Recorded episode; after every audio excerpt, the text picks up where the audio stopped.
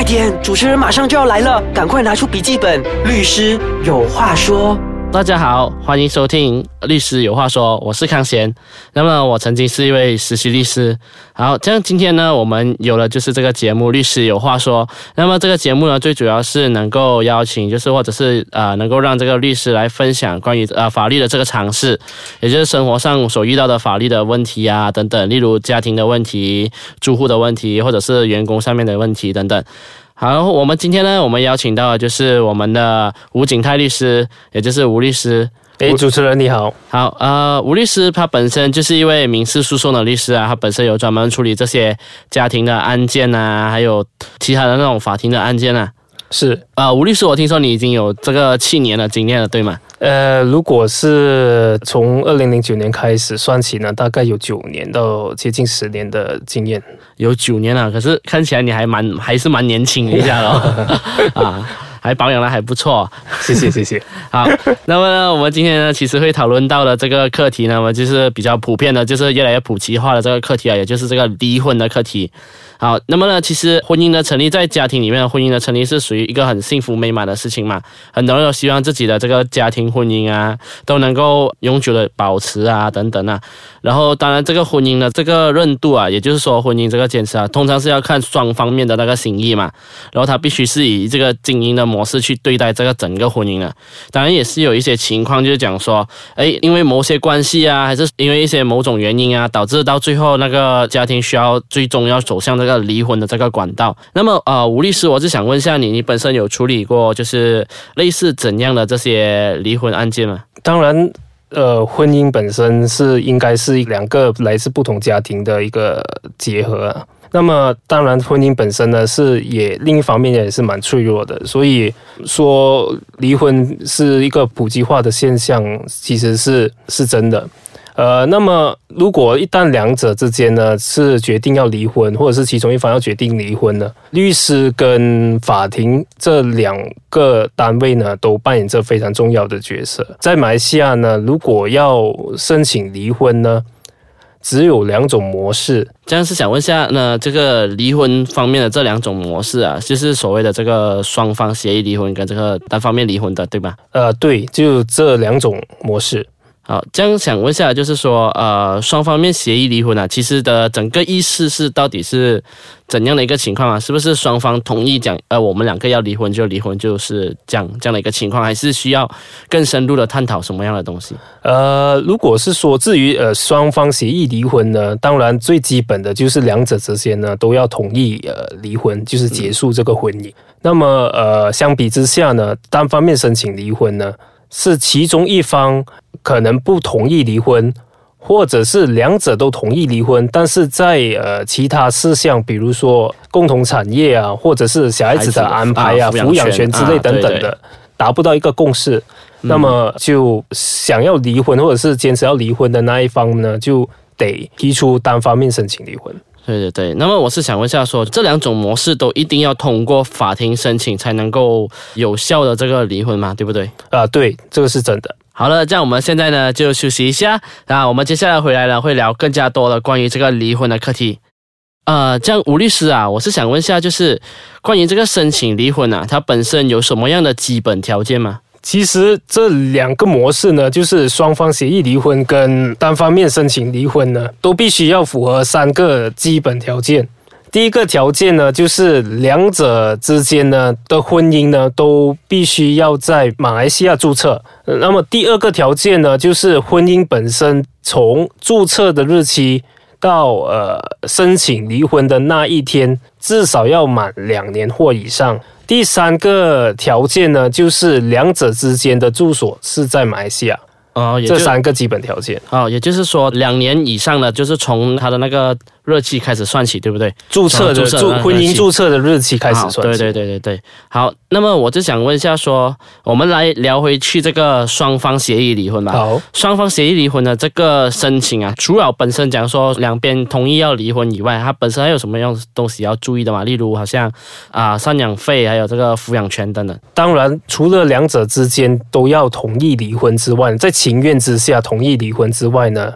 如果是说有。小孩子啊，那么就要注重小孩子的抚养权，跟呃探望权、赡养费、教育费等等等等。那么这方面呢，每一个事项呢都要达成一个共识。嗯，那么如果是说两者之间除了小孩子之外呢，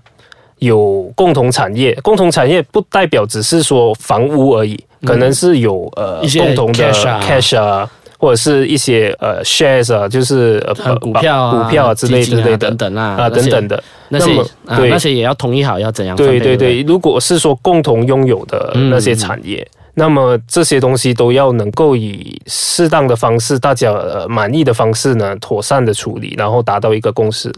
好，就是说他们达到了共识过后，就跟法庭申请这个双方面离婚啊。就通过律师帮他们拟好那些同意的那些条件，然后把法庭的文件的呈交去法庭注册，然后排期，然后就上法庭。好，这样我想问一下关于这个，我们回到另外一个的课题，就是这个单方面离婚嘛。好，就是说，万一一个对方一个人他啊、就是男的他可能坚持不要离婚，然后那个女的要离婚，那么那个女的其实应该要怎么做呢？呃，首先你要呃提出单方面申请离婚呢，申请者呢必须要向就是呃登记局呢，啊就是申请我们叫做那种婚姻辅导。那么得到了婚姻辅导的日期呢，上了两者呢必须要呃出席这个婚姻辅导，然后呃大概出席至少两次到三四次以上。嗯，呃，辅导的那个人员满意了过后呢，觉得说这个婚姻本身呢是已经是破裂的，然后也没有办法挽救，他们就会交出一份呢，就是所谓的一个证辅导辅导证书辅导证书啊对辅导证书给申请者。那么申请者有了这个辅导证书呢，才能够委托律师去帮他处理呃单方面申请离婚。嗯，这样有没有情况，就是说这个辅导的时候，呃，有一方就不要去这个辅导，有没有这样的情况啊？呃，这个情况其实其实蛮普遍的。比如说，这个女生本身她要申请离婚，然后对她也对对她也申请了婚姻辅导。那么婚姻辅导局呢，他们必须要通向通知对方，就是男方，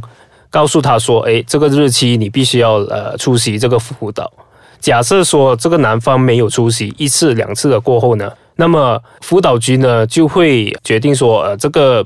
辅导呢是没有必要，然后就会把这个证书呢交给女方。那么另一方面呢，女方也可以依这个就是男方缺席的这个理由呢，